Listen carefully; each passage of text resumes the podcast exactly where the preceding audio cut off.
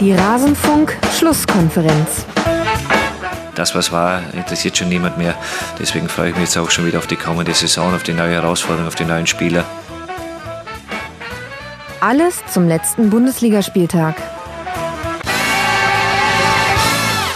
Das, was war, das ist nicht mehr. Zumindest das, was die letzte Saison betrifft. Aber auf diese Saison wollen wir natürlich ganz genau schauen. Und damit hallo und herzlich willkommen in der Rasenfunk-Schlusskonferenz in einer besonderen Ausgabe. Hier hört ihr genau den Teil, den wir zu Eintracht Frankfurt zu besprechen hatten. Ich spreche jeden Bundesligaspieltag mit zwei Gästen und alle Spiele kommen zur Sprache. Das hier ist jetzt dann der Teil zu Eintracht Frankfurt, wie schon gesagt. Und alle anderen Spiele findet ihr auf rasenfunk.de nach jedem Spieltag in der Rasenfunk-Schlusskonferenz. Jetzt wollen wir uns anhören, was hatten wir zu Eintracht Frankfurt zu verzapfen.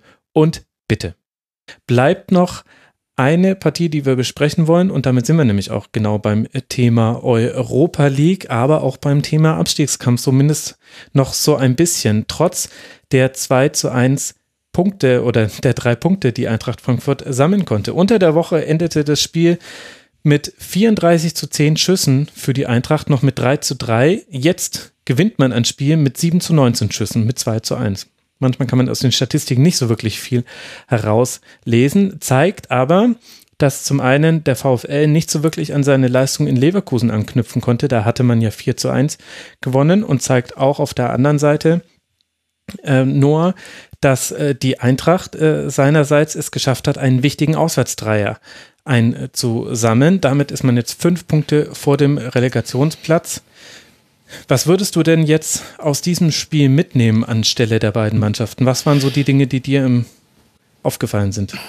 Also ich bleibe mal vielleicht eher bei der Sicht von Eintracht Frankfurt. Ich glaube, Eintracht Frankfurt hat, wir haben es vorher schon kurz gesagt, aber Frankfurt hat vor allem für sich mitgenommen, dass sie wieder auswärts gewinnen können. Ich glaube, eben mhm. bei Union Berlin äh, im, im November, Dezember vergangenen Jahres war der einzige und, und letzte Auswärtssieg in, in dieser Saison. Und ähm, ja, was das, was das äh, tabellarisch und einfach für den Abstiegskampf für Frankfurt bedeutet, das, äh, das kann man sich. Ähm, ja, das merkt man einfach, wenn man einfach auf YouTube geht und sich äh, Fußball 2000 anguckt, äh, direkt nach dem Spiel. Also äh, die Jungs waren, ich habe mir da mal das angeguckt, die waren wahnsinnig erleichtert. Klar. Ähm, mit, wenn, wenn du dieses Spiel ähm, verlierst, bevor du nach Bremen fährst, äh, ich glaube, dann ähm, ja, ist es, ist es, wird's, wird's, wird's nochmal richtig, richtig eng in, in Sachen Abstiegskampf. Und so hat Frankfurt jetzt zumindest erstmal ein, ein kleines Polster. Frankfurt war nicht sonderlich besser, fand ich jetzt, als in der äh, Heimpartie gegen Freiburg. Ne? Also das Spiel gegen Freiburg müssen sie eigentlich gewinnen bei dieser Masse an Chancen, äh, die, sie haben, die sie haben. Aber das zieht sich ein bisschen auch so bei Frankfurt durch die Saison. Ähm, auf einmal liegen sie dann, dann 3-1 hinten. Ähm, und jetzt gegen Wolfsburg ja, war es auch so ein ähnliches Spiel wie was, was Tobi meinte mit, äh, das kann vielleicht in die Richtung oder dann doch in die andere Richtung kippen, wie vorher bei, bei Hoffenheim oder Mainz. Ähm, ich, Abraham war wieder mit dabei, das war, glaube ich, für, für äh, Frankfurt äh, ganz wichtig, ähm, weil der, der Abwehr mhm. auf jeden Fall nochmal mehr Stabilität verleiht. Dann, ähm, ja, gut, ähm, die, die Mannschaft ist nicht mehr die Mannschaft, diese, die, die so furios vergangene Saison in der, in der Europa League begeistert hat. Ne? Also du hast wirklich teilweise, ähm, du, du merkst die, die Limität äh, auf dem Platz und ähm, wieder mehr als 50 Prozent der, der Angriffe über die linke Seite, wo dann Philipp, Philipp Kostic äh, steil geschickt wird. Also der, der, der Sieg war am Ende dann auch, wenn wir uns das 2 zu 1 angucken, so ein, so ein bisschen ein, ein Zufallsprodukt. Ne? Also Kostic schlägt irgendwie in eine weite Flanke, die dann Dost irgendwie auf Verdacht ablegt und, und Kamada äh, zieht dann seinen zweiten Saisontreffer. Also ähm, ähm, naja gut, während vielleicht war das einfach ein Treffer, wo Eintracht, äh, entschuldige, wenn ich da so dazwischen ja, gehe, ja. Die, die Stärken, die man hat, hat Eintracht Frankfurt in dieser Aktion perfekt ausgespielt. Kostic war der Einzige, der, der auf dem Flügel durchgekommen ist in, in, ja. in Dribblings, der dann Flanken geschlagen hat. Er hat die Flanke auf denjenigen geschlagen, ja. der das Kopfballduell definitiv gewinnt. Und Dost hat auch wirklich in einer sehr, sehr schlauen Aktion dann quergelegt. Und Kamada ist in dieser Aktion Schlager einfach davon gerannt. Schlager hatte nicht mhm. die geistige Frische. Kamada hatte sie und hat dann das Tor gemacht. Und ich finde in dieser einen Situation, also weil du jetzt gesagt hast, so Zufallsprodukt, klar kann man so sehen. Ich finde aber auch, dass man da viele Qualitäten von Eintracht Frankfurt gesehen hat, die mal in dieser einen Situation auch Beispiel exemplarisch auch wirklich abgerufen wurden und dann auch mal geklappt haben. Und dann gewinnst du eben ein Spiel, was in der Regel vielleicht eher beim 1 zu 1 bleibt oder vielleicht sogar noch zugunsten von Wolfsburg kippen kann, aber du gewinnst es eben, weil du es eben mal geschafft hast, in einer Szene deine Qualitäten auszuspielen. Ja, äh, kann, kann durchaus auch, auch so gewesen sein. Ne? Also ich meine, wenn du dann einen, Bastost reinwirfst und dann äh, äh, liefert er dir fünf Minuten vor Schluss so eine perfekt, äh, perfekte Vorlage per Kopf, dann hast du als Trainer wahrscheinlich äh, alles äh, ähm, richtig gemacht auch. Aber ja, vielleicht nochmal an der Stelle, was, was Adi Hütter angeht, also es wird ja auch so ein bisschen die Frage gestellt, ähm, inwieweit er so eine Krise auch managen kann. Ne? Also du hattest äh, ja in der vergangenen Saison bis auf das frühe Pokalaus eigentlich fast nur Höhen bei, bei Eintracht Frankfurt und ähm, ich weiß nicht, wie, wie du das siehst, Tobi, aber ich fand eigentlich, dass das nach der wirklich, also in der, am Ende der Hinrunde war Frankfurt wirklich platt. Also da haben sie ja auch in Paderborn irgendwie gar nichts mehr, äh, ähm, haben sie sogar verloren und haben gar nichts mehr zustande bekommen. Dann fand ich aber, dass sie es am Anfang, dass sie sich Anfang der Rückrunde eigentlich wieder gefangen haben und, und ähm, so ein bisschen besser wieder zu ihrem alten Spiel gefunden haben und dann äh, kurz vor der Pause äh, gab es dann, glaube ich, 0 zu 4 in Dortmund und, und äh, dann auch noch dieses furchtbare Geisterspiel gegen Basel, da, da schien es dann wieder ein bisschen zu kippen.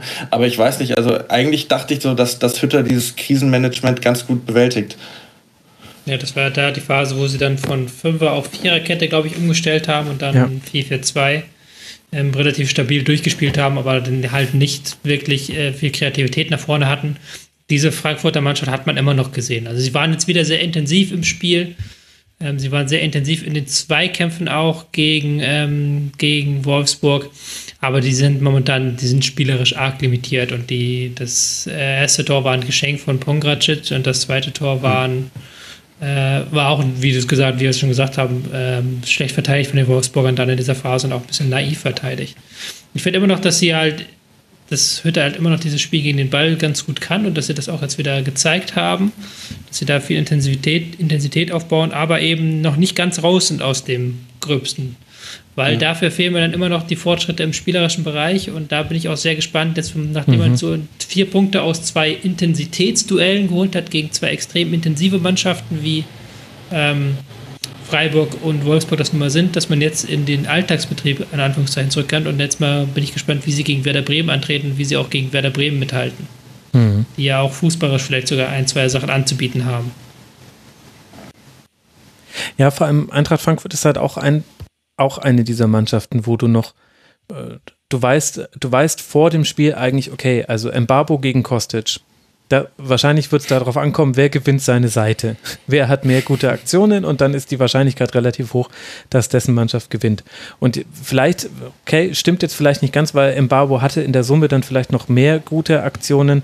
Da hat äh, Wolfsburg dann aber auch ein paar Dinge einfach liegen lassen, aber äh, das ist es, das ist es im Grunde. Also dann spielt zwar ein Chandler auf rechts, aber und macht, hat auch so zwei, drei positive Aktionen nach vorne aber du weißt im Grunde, es geht um die linke Seite, es geht darum auch, wie sehr kann Hinteregger nachrücken, wie sehr kann, können sie den Rückraum fluten bei, bei Flanken oder auch den Bereich vorm Strafraum.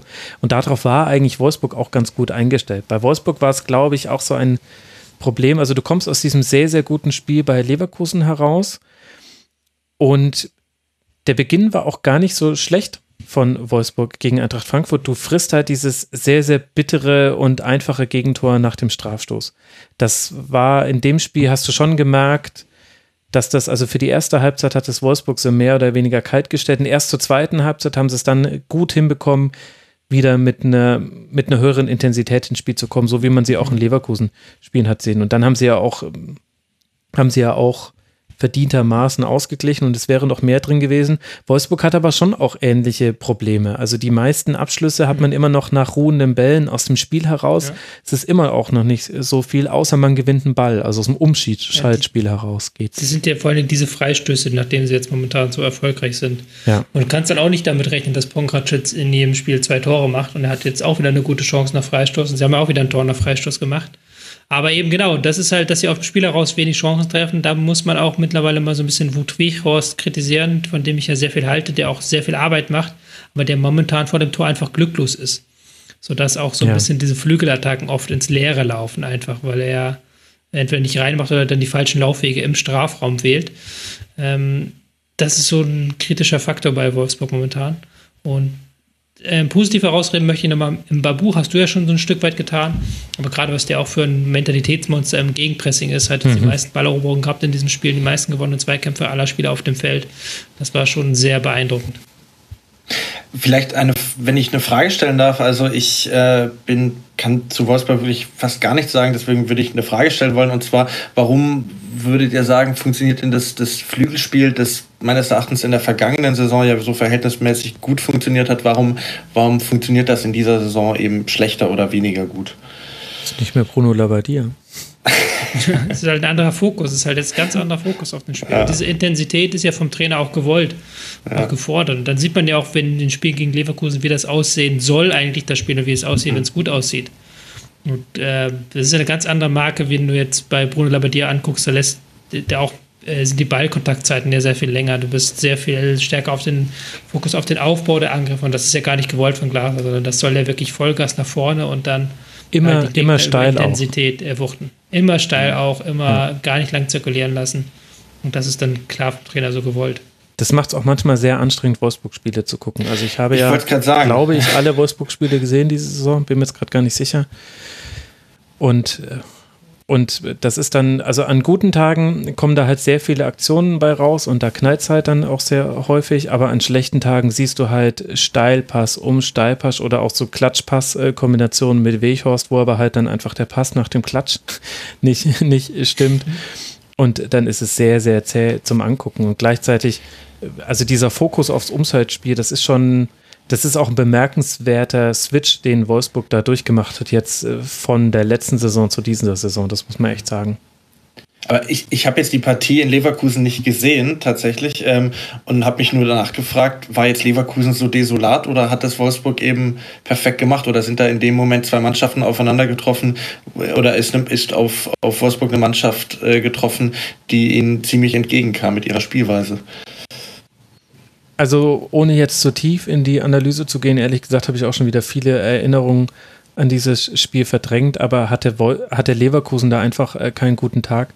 Leverkusen hat da sein Ballbesitzspiel, also zu, zu 85 Prozent würde ich sagen, haben alle Dinge bei Leverkusen so funktioniert, wie sie immer funktionieren, aber zu 15 Prozent eben nicht. Und in diesen 15 Prozent sind immer wieder Aktionen daraus entstanden, aus denen auch sofort dann Tore gefallen sind. Und das ja. ist halt dann, da, da wird es halt dann vor allem auch gerade in so einer englischen Woche sehr schwer. Nach vorne hat Leverkusen gar nichts eigentlich kreiert und mit seiner zweiten Chance macht, äh, macht dann Wolfsburg dann das 1 zu 0 und ab dann geht das eigentlich so weiter. Im Grunde machen sie dann mit jeder Chance, mit fast mit jedem rudenden Ball oder mit jedem Ballgewinn, äh, erzielen sie dann ein Tor und, und da hatte dann Leverkusen nichts gegenzusetzen. Die hatten aber auch keine Ruhe. Die waren auch deutlich genervt. Also die haben, normalerweise kennt das ja Leverkusen auch. Hey, wir haben mhm. den Ball und die anderen kommen. Aber in dem Spiel hatten sie wirklich keinen guten Tag, ohne schlecht gewesen zu sein. Also deswegen sage ich 85 Prozent. Ist auch alles für ähm, Wolfsburg gelaufen einfach. Von ja. den, die haben ja drei Tore nach Standards gemacht in einem Spiel. Das ist ja auch so selten. Und direkt, indirekt, das war alles dabei. Sehe es gerade nochmal in der Tabelle hier, ähm, war mir gar nicht so bewusst, aber Leipzig spielt ja morgen nochmal, aber Wolfsburg 42 auf 6 und dann Leipzig äh, 55. Mhm. Äh, eine ganz schöne Lücke. Ja, also für Wolfsburg geht es jetzt darum, den sechsten Platz abzusichern äh, gegen Hoffenheim, Freiburg und natürlich den Bruno-Zug, der da von hinten heranhauscht. Während es für Eintracht Frankfurt jetzt darum geht, sich ebenfalls nach hinten abzusichern. Fünf Punkte Vorsprung sind es eben und unter der Woche steht jetzt dieses Auswärtsspiel in Bremen an. Ich wollte noch einen Mann äh, kurz erwähnen, der bei der Eintracht so ein bisschen zu kurz kommt, finde ich. Ich glaube, die wichtigste Verpflichtung und der wichtigste Spieler in dieser Saison ist Kevin Trapp. Was der auch wieder gehalten hat, ein bisschen auch glücklich. Also in dieser Dreifachchance von Weghorst mhm. dreht Trapp zweimal den Körper weg und hält einfach nur den linken Arm raus und hat das Glück, dass er zweimal direkt an diesem Arm getroffen wird. Da hat er ein bisschen Glück. Aber ansonsten finde ich, hat er einfach, also ich glaube, er hatte zwei Fehler in dieser Saison. Da war auch ein sehr unschöner mit dabei. Aber ansonsten ist er so ein guter Rückhalt Und das war auch wieder in diesem Spiel zu sehen. Das, äh, das hilft dir einfach sehr, einen sehr, sehr guten Torhüter hinten drin zu haben. Ja, wie, wie wichtig ein guter und stabiler Torwart ist, weiß man auf Schalke. Ja, stimmt, haben wir vorhin gar nicht thematisiert mit der Rückkehr zu Nübel. Das ist allerdings wahr. Nee, aber ich finde, das ist tatsächlich, und, und ja. ich habe auch das Gefühl, ohne dass ich es jetzt belegen kann, aber ich habe auch das Gefühl, dass er auch wichtig äh, für die Mannschaft ist, in dem ja. Sinne, der das, der das ein Torhüter machen kann. Du, ja, du, also du hattest äh, wirklich ja die Probleme in der, in der Verletzung. Also ähm, ich kann mich an ein Spiel erinnern, und wo Frankfurt gegen Leverkusen, glaube ich, zu Hause 3-0 gewonnen hat. Da hat Renault tatsächlich verhältnismäßig gut gehalten, aber auch mit Wiedwald war das immer so ein bisschen schwierig und auch Renault hatte so seine Böcke drin. Also glaube ich auch, dass das auf jeden Fall ein, ein, ein wichtiger Faktor ist für Frankfurt die jetzt dann weiter in der englischen Woche spielen. Eben in Bremen, wie angesprochen, dann zu Hause gegen Mainz 05 und dann geht es äh, zum FC Bayern im DFB-Pokal-Halbfinale. Da gibt es ja noch die Möglichkeit, ein Pokalfinale zu erreichen für die SGE. Während es für Wolfsburg jetzt eben äh, darum geht, Tabellenplatz 6 abzusichern. Und Wolfsburg freut sich sehr, dass Eintracht Frankfurt unter der Woche gegen Werder spielt. Das ist nämlich auch der nächste Gegner für den VfL. Auch in Bremen, aber sicherlich ein Vorteil, dass Wolfsburg sich jetzt ausruhen kann und Bremen spielen muss. Und dann werden wir sehen, wie sich das am 30. Spieltag alles gestaltet. Und damit haben wir diesen Rumpfspieltag besprochen. Und es gäbe jetzt noch die einmalige Chance, Noah, wenn du möchtest, dass du uns noch in die Niederrungen, hätte ich fast gesagt, der zweiten Liga entführst, wo ja durchaus so einiges am geschehen ist. Also Arminia Bielefeld sichert sich in einem Spiel in Kiel, also wo, wo man die klassische Frage, Phrase fallen lassen kann, wenn du dieses Spiel gewinnst als Bielefeld, ja. dann ja. steigst du wirklich auf. 56 Punkte. Und damit endet unser Teil zu Eintracht Frankfurt aus der dieswöchigen Rasenfunk-Schlusskonferenz. Wenn euch auch die anderen Spiele interessieren oder der Schwerpunkt, den wir reihum auf jeden Verein einmal legen in der Bundesliga-Saison, nein, sogar häufiger als einmal, dann könnt ihr gerne auf rasenfunk.de mal in die aktuellste Schlusskonferenz reinhören. Es gibt außerdem noch das zeitlose Tribünengespräch und immer wieder Kurzpässe im Rasenfunk findet also jeder etwas, der sich für Fußball interessiert und der Lust auf das Medium Podcast hat. Ich danke für eure Aufmerksamkeit, würde mich freuen, wenn ihr auch an anderer Stelle mal reinhört. Bis bald mal wieder hier im Rasenfunk. Macht's gut. Ciao.